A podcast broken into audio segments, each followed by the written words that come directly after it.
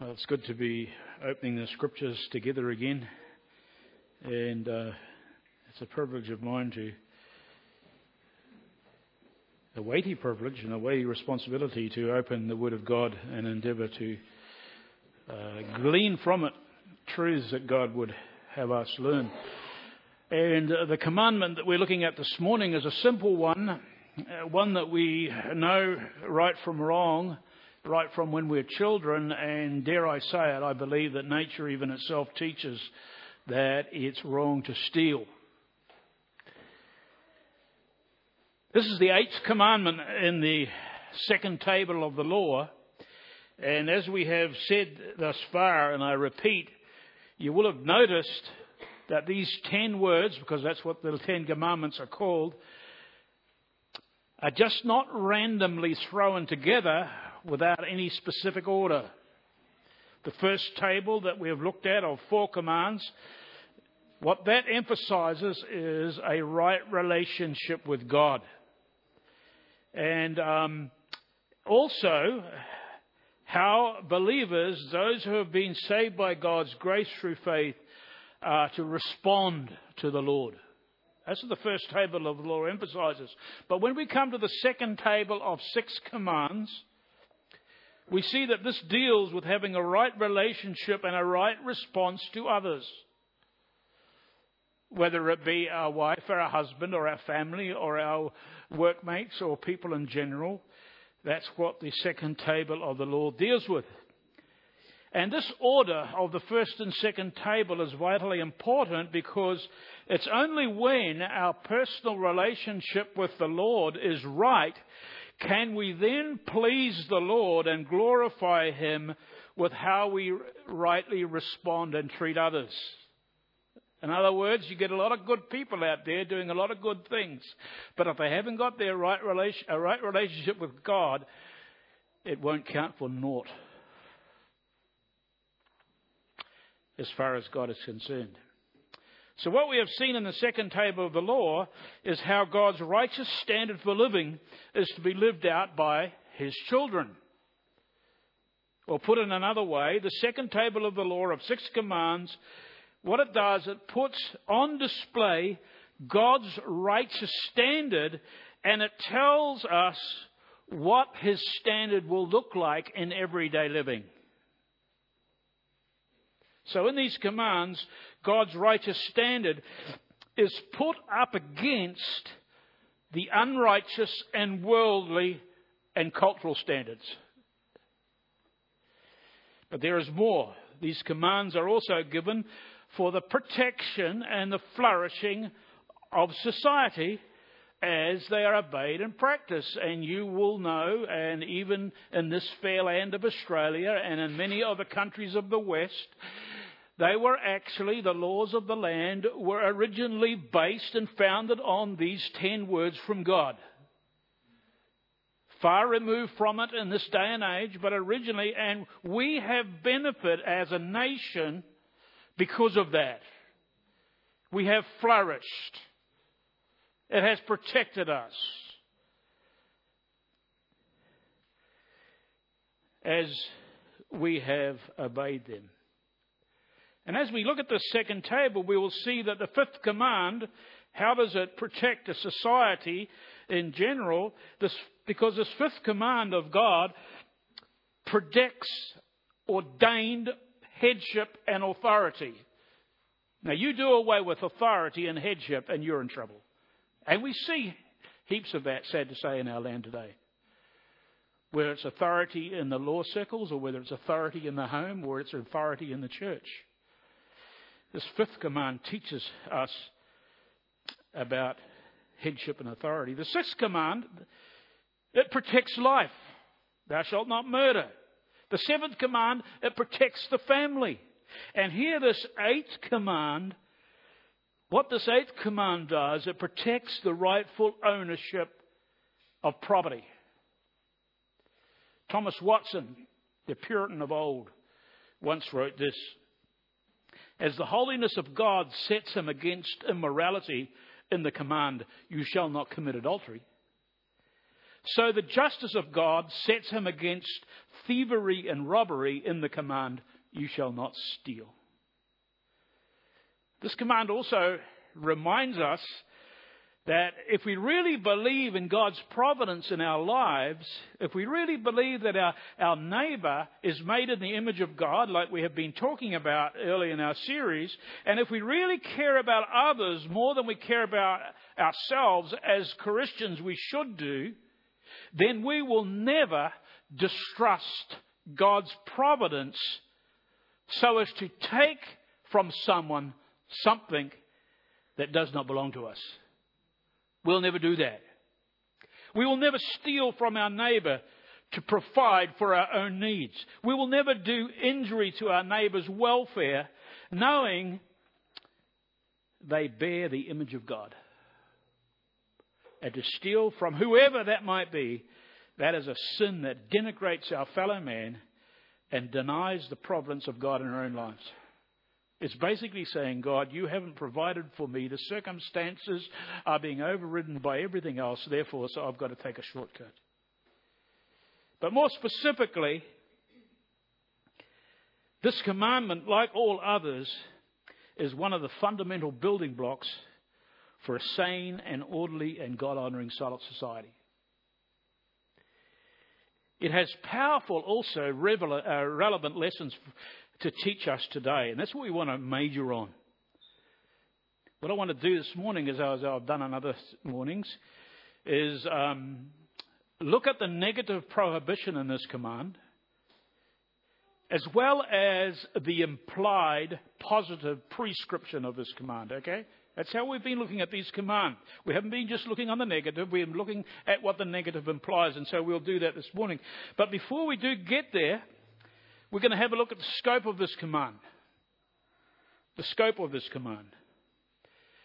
I often use, when preparing uh, my lessons, my, my messages, my trusted thesaurus. So I haven't got very good word power up here, and so I need to go to the thesaurus to find synonyms of words in order to make my point or, or to simply express an idea in a better way, or even a single word in another way. I often do that. You probably might have picked it up. And so when I looked up the word steal,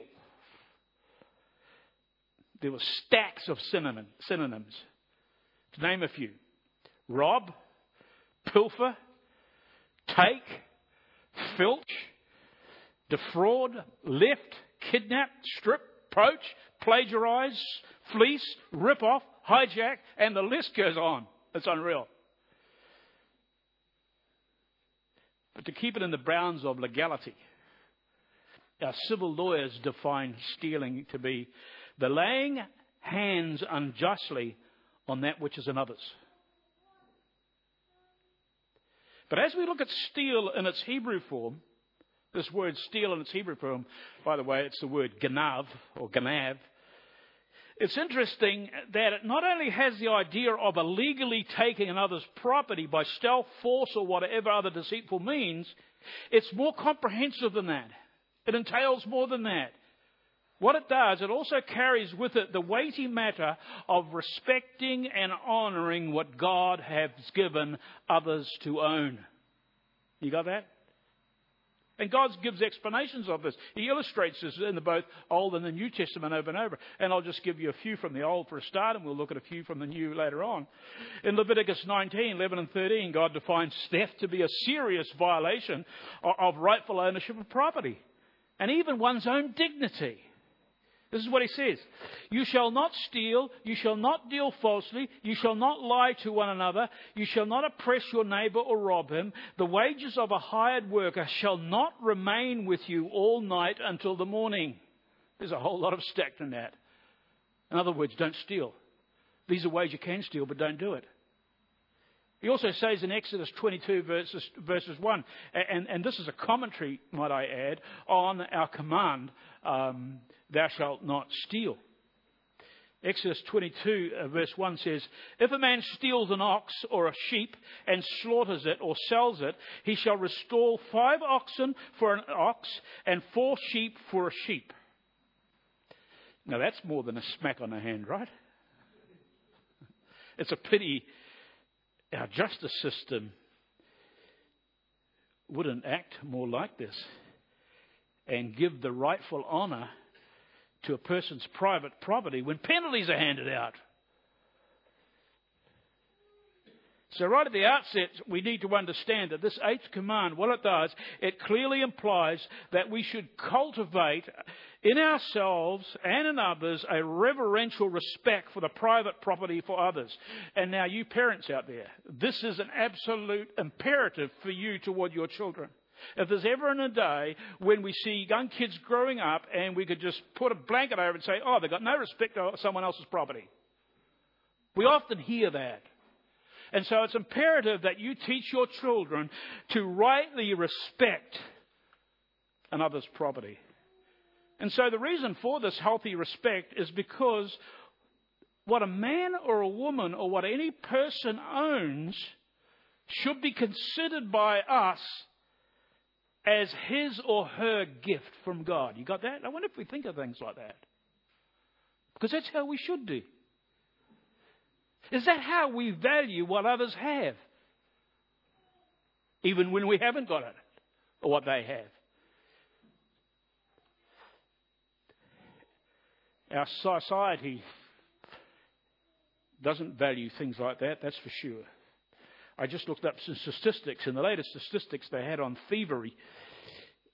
And I just sort of look up on one aspect, and that was anyone had their car stolen? Probably some have here.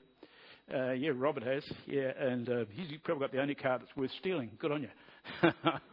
and um, anyway, uh, in 2010, 2011, there was 182 million dollars paid out by 182 billion dollars paid out by insurance companies. Sorry, million dollars paid out by insurance companies for auto theft alone in one year. 182 million.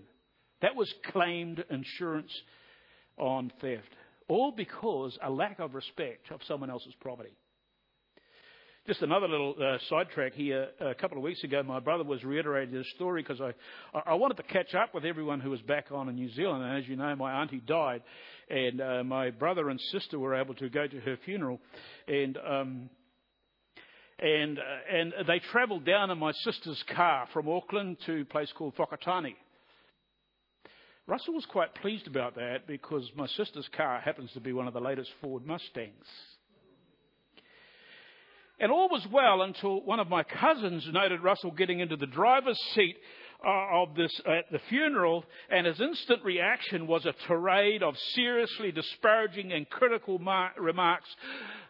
How could a pastor own such a car and look a person in the face? Now, you might be thinking the same, but just bear with me. My cousin was, of course, corrected over his wrong assumption. But then Russell challenged him. He says,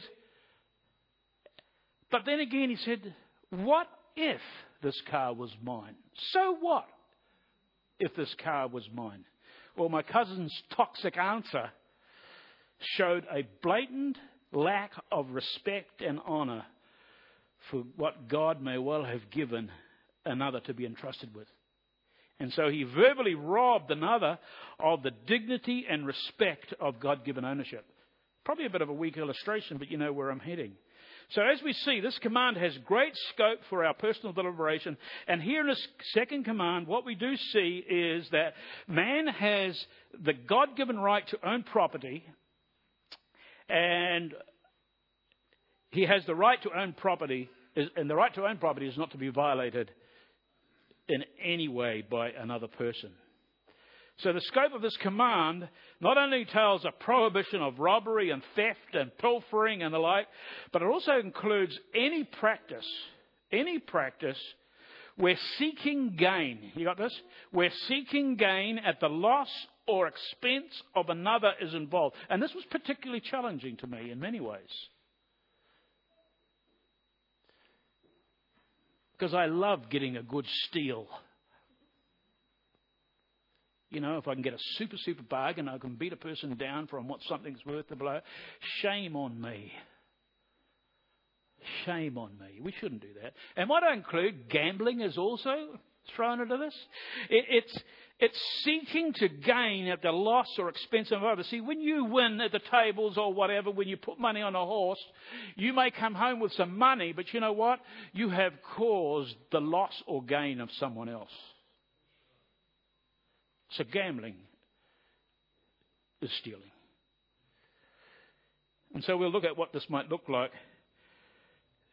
um, a little later as, in more ways because it does come in many forms, and I'm sure uh, some of us will be guilty of some of these things. So let us look now at some of the positive prescriptions implied in this command. Okay? The positive principles of this command. You know, Solomon puts a positive spin on this command. I really like Solomon's Proverbs, and he says in Proverbs 13:11, "Wealth obtained by fraud dwindles." Okay, you ever heard about these sharks and and um, drug lords, and you know they're wealthy, they make millions, and then quite often you track their stories, and a few years later they're broke and busted, and and and that is so true. You know, they've it just dwindles. Wealth obtained by fraud dwindles, but the one who gathers by labour increases it. You got that? In other words, there's nothing wrong with working hard to increase your wealth. In other words, if you want to increase your wealth, you work hard for it. This command not to steal is also affirmed in the New Testament, as I suggested before. And there's no other text that cites this command in a more positive light than what Paul does to the Ephesian believers. Let me read Ephesians 4, and I'll put it up on the screen for you. I hope you can read that. Can you read it? I can. It says, He who steals must steal no longer, but rather he must labor, performing with his own hands what is good, so that he will have something to share with the one who has need. And so in this text, we see there are some positive statements that directly relate to this eighth command. Simply put, if we are not to steal to survive, what do we do? It now means that we are to work to provide for our means and the means of our family. But let us have a look at these positive statements a little more carefully this morning. And, um, and the first one is without any explanation needed, it is clear that as God's image bearers, we are to work. You got that? We are to work. That's a creational mandate. We've talked about that before. We are to work to, so to provide for our needs. And this is not new, by the way. This has been an age old, century old, right from the beginning problem. Paul, remember the Apostle Paul had to rebuke the Thessalonian church because there were some in the church who called themselves Christians and it says they were living in a what? A disorderly manner, not working at all, but are busybodies. And what he does then is he commands them with the full authority of God behind his inspired words. Now, those who are such, we command and exhort through our Lord Jesus Christ that they work in quietness and eat their own bread. 2 Thessalonians 3 11 to 12. Folks, we live in an amazing country where there are taxpayer benefits for those who suffer disabilities and also for those who cannot or are unable to work. No other country like it. But let me also say there is a whole lot of abusive thievery going on by those who can work but do not see this as a priority in their lives. Paul rebuked these kind of thieves in his day by saying, if anyone is not willing to work, then he is not to eat either, either. 2 Thessalonians 3.10. That's how strongly he came down, down on this. And so, folks, this should not be so among us, right? As much as possible, each believing, able bodied person should go all out and work to provide for his own needs and for the needs of his family in a productive and an industrious way. But there is a second positive to this command uh, in our text here.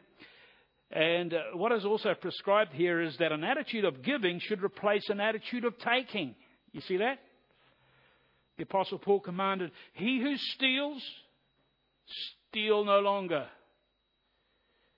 And as is often the case in Scripture, we're not commanded to cease from a sinful practice without replacing it with a godly practice.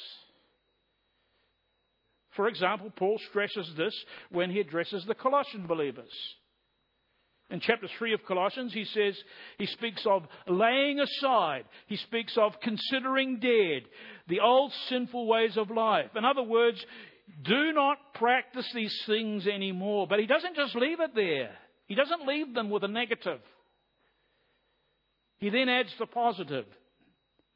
He goes on to say, Put on the new self who is being renewed to a true knowledge, according to the image of the one who has created him, and more, put on a heart of compassion, kindness, humility, gentleness, and patience, and also put on the love which is the bond of unity. And back in our text, we see the same principle in action. We are to stop stealing, and in its place, we're to take up work which is productive and good. Why? Why should we do that? So that we may have something to share with the one who has a need. We often miss that, don't we? We often miss that. Jesus Christ, as you know, is in the transformational business. And that transforming begins when people by faith believe the gospel of Jesus Christ. What the Lord does when a person comes to faith in Christ, that personal faith that we were talking about here this morning, the Lord changes the heart by grace through faith. What for? For good works which God prepared beforehand that we should walk in them. In other words, the Lord changes our hearts before he changes our habits. A leopard cannot change his spots. But the Lord, by His grace and mercy through faith, changed people who were once self centered thieves into selfless givers to others in need. That's what He does. We are not to steal, we're not to increase our wealth, not to heap up treasures on earth. We are to work to increase our wealth in order to give. There is another positive prescription implied in this command, and we need to pursue and learn what it is to be content with all that God in Christ has provided for us. How contented are we? We're not talking about here being content necessarily with what we have, although we are to be content with what we have. The scriptures tell us that. But where are we searching and seeking our contentedness? And we need to cultivate and be much in prayer for an attitude of contentment. Contentment in the person of Jesus Christ as the source of all that we need in life. And such value Him and see Him and understand Him to be our ultimate satisfaction and fulfillment. Because, folks, if Jesus is not the source of our ultimate satisfaction, you know what's going to happen? You will resort to worldly means of filling the gap. Peter insists on this in 2 Peter 1 3. Seeing that his divine power has granted to us everything pertaining to life and godliness. You see that? Everything to life and godliness. So that's to all the necessary needs of life and to all our spiritual needs, life and godliness. He's granted that to us in the person of Christ through the true knowledge of Him who called us by His own glory and excellence.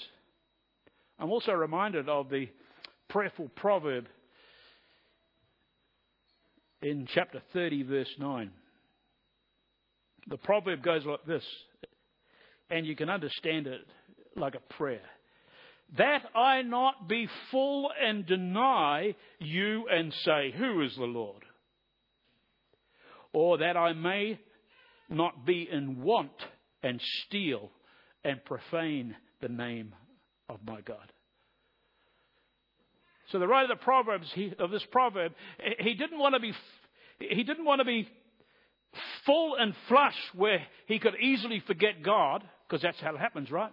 When everything's going honky dory and well, and we've got heaps of money in the bank, and the mortgage getting paid off easily, we've got a nice car, etc., and we've got an exciting life ahead. In that type of environment, it is so easily to forget God. Well, we can be full and flush where we can easily forget God, or it can be that everything is so scant and destitute, we are tempted to steal. And the writer of the Proverbs didn't want any of them. You see, the one missing component in this life principle here is contentment.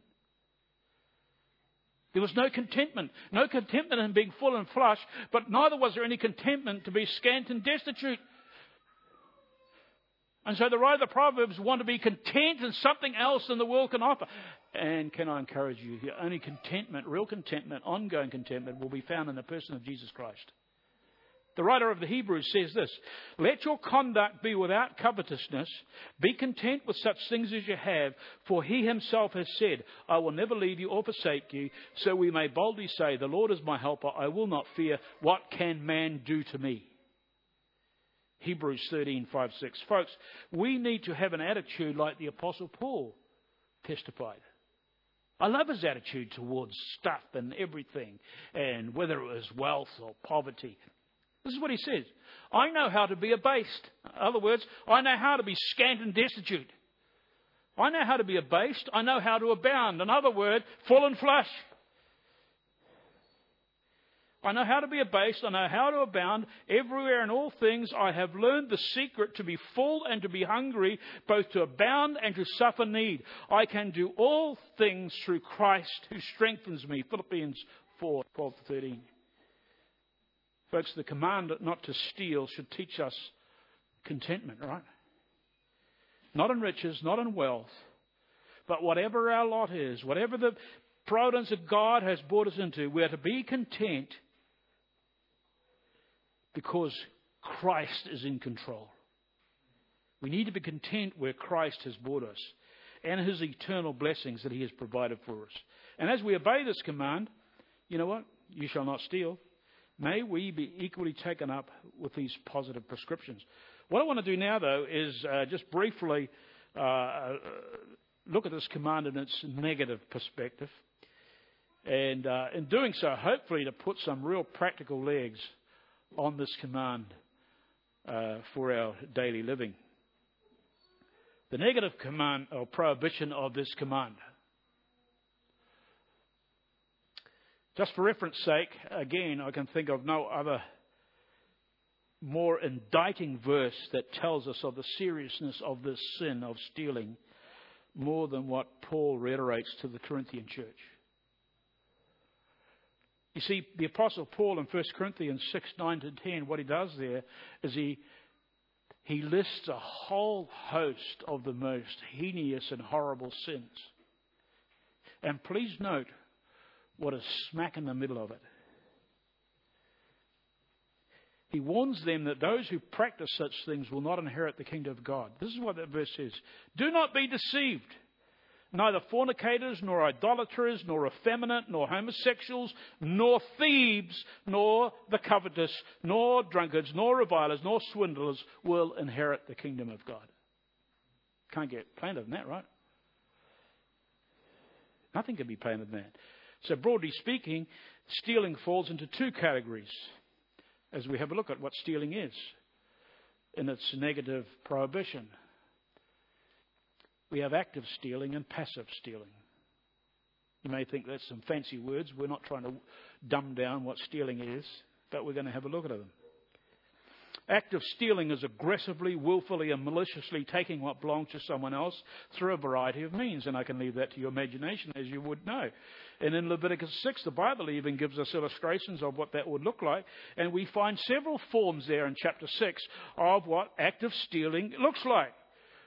We have embezzling, where what has been entrusted to a person is used for selfish purposes. Then we see in chapter 6 also that we have outright robbery, where property is taken by force. We have extortion, where one gains possession of another's property by using illegal authority or charging inflated prices for something. As I was thinking about this, you will remember when John the Baptist was preaching And um, some Roman soldiers and tax collectors came to believe the Gospel of John. They believed his message that the Messiah was uh, was was here and was going to and to make way for the Lord, and so they accepted his message and were baptized by John. And so you can understand it, you can see it happening. Okay, well, well uh, I'm a Roman soldier, so what do I do now? And I'm a tax collector, one of the most despised people, so what do I do now? This is what John says to them Collect no more than what you are ordered to. And some soldiers were questioning him, saying, I'm quoting here from Luke 3 13 and 14, and, and, some soldiers were questioning him, saying, And what about us? What shall we do? And he said to them, Do not take money from anyone by force or accuse anyone falsely, and be content with your wages.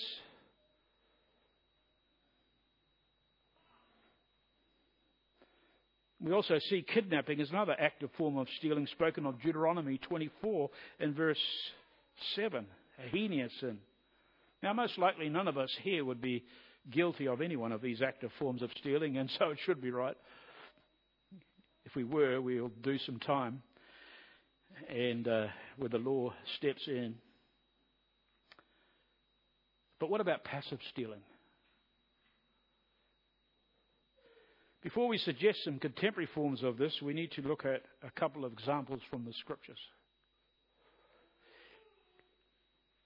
Passive stealing is generally, not always, but generally, we're owing to negligence and carelessness. It results in the loss of another. In Exodus 22, we have several descriptions of how a man's slackness, I call it, deprives a neighbour of his property. At verse 5 in Exodus 22, if you are there, we read, If a man lets a field or a vineyard be grazed bare and lets his animals loose so that it grazes in another man's field, he shall make restitution from the best of his own field and the best of his own vineyard. And being a farmer from way back, I had experience now and again of this. I remember when I was on holiday to my horror, the neighbour had been negligent and um, allowed his cattle to burst through a, a, perfectly good boundary fence and eat all my grass. but he made restitution. He gave me some good big bales of hay, and I appreciated that. This is very relevant. For example, especially here in South Australia where grass and bushfires are that happen, right? I think if you remember the big bushfire, it was through the negligence of someone using a grinder or, or, or lighting a fire outside when he shouldn't have been. Negligence. And through that, he stole huge amounts of property, houses, etc., etc., animals from other people. Also in Leviticus 6.3, we, we're told that the failure to return someone, uh, something lost to its owner is stealing. This is one that's common to us. In other words, though no robbery or breaking an entry is involved in this, the old adage, finders, keepers, losers, weepers, is just another excuse for stealing. It really is. There are numerous forms of passive stealing that we need to challenge ourselves in our day. And I'll just name a few uh, as I'll whip through them here.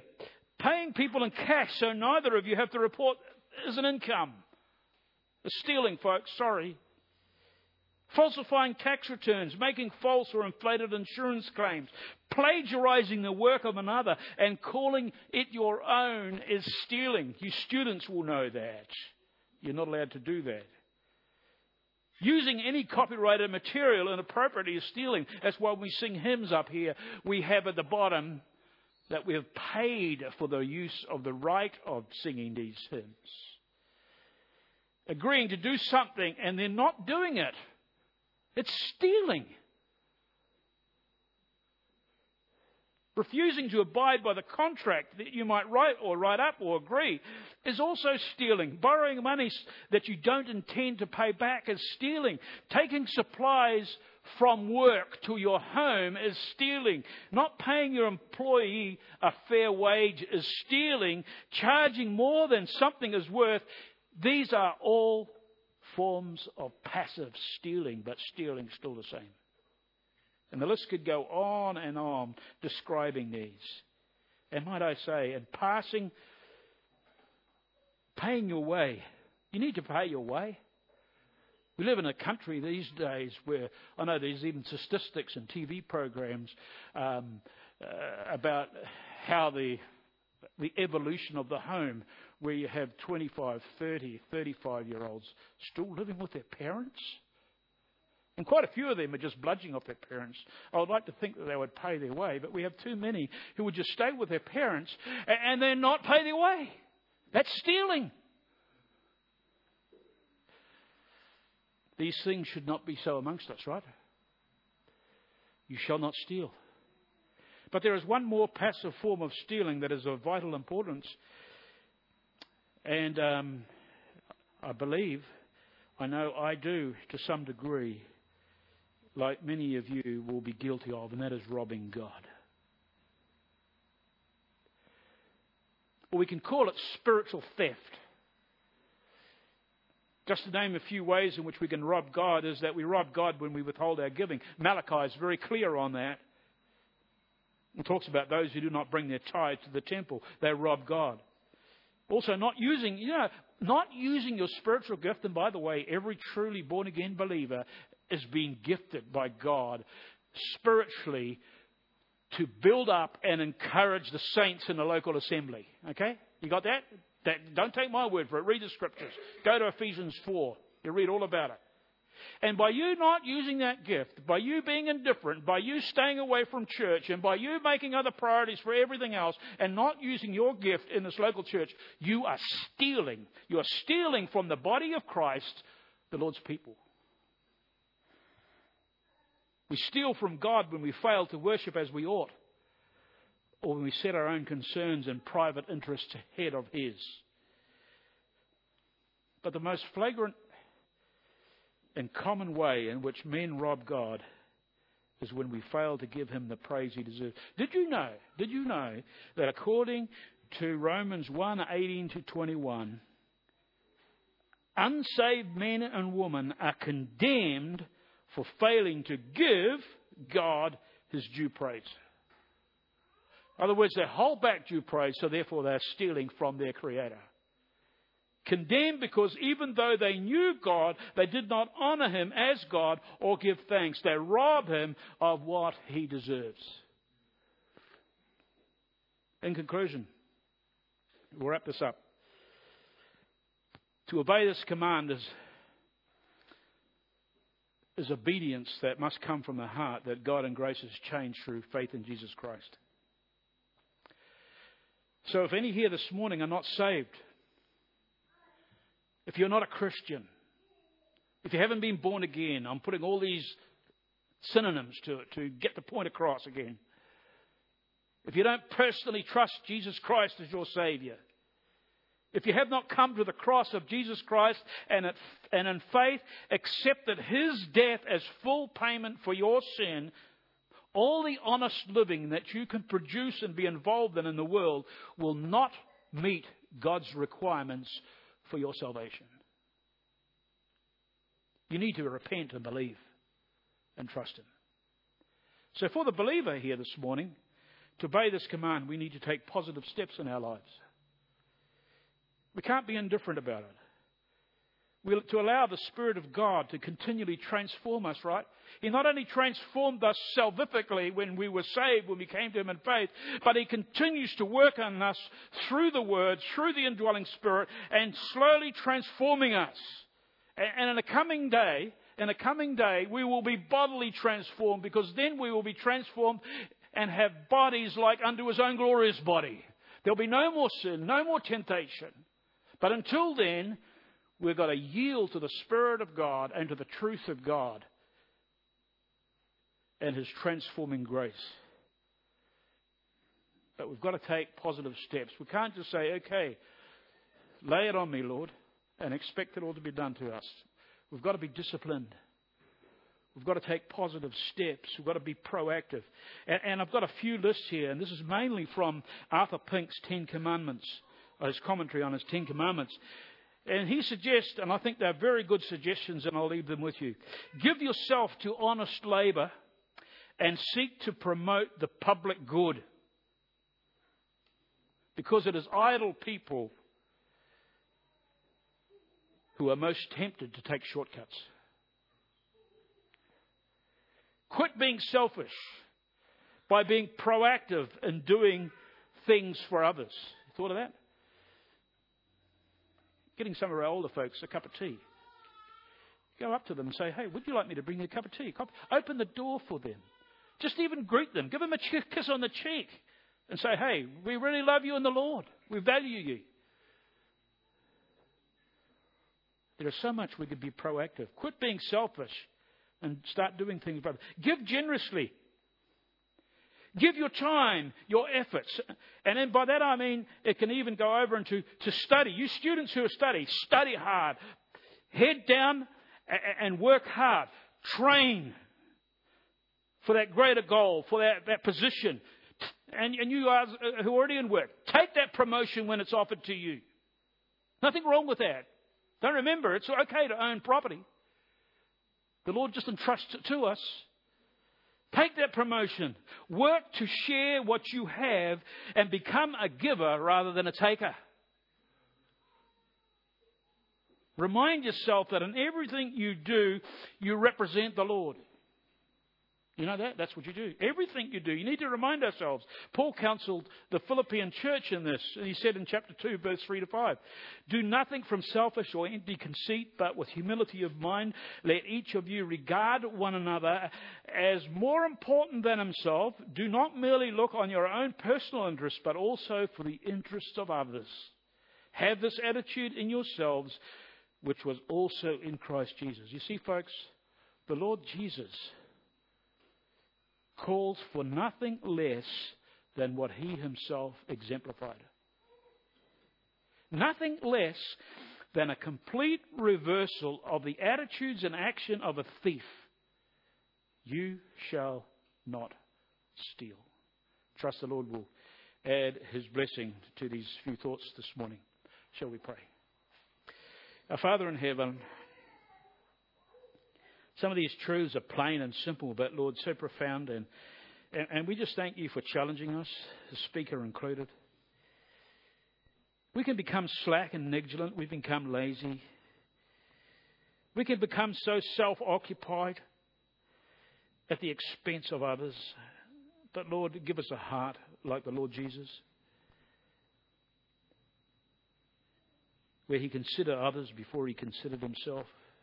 Not that we'll ever reach the perfection of that stage, but Lord, there is vast areas of movement we can move. So, Father, help us, we pray.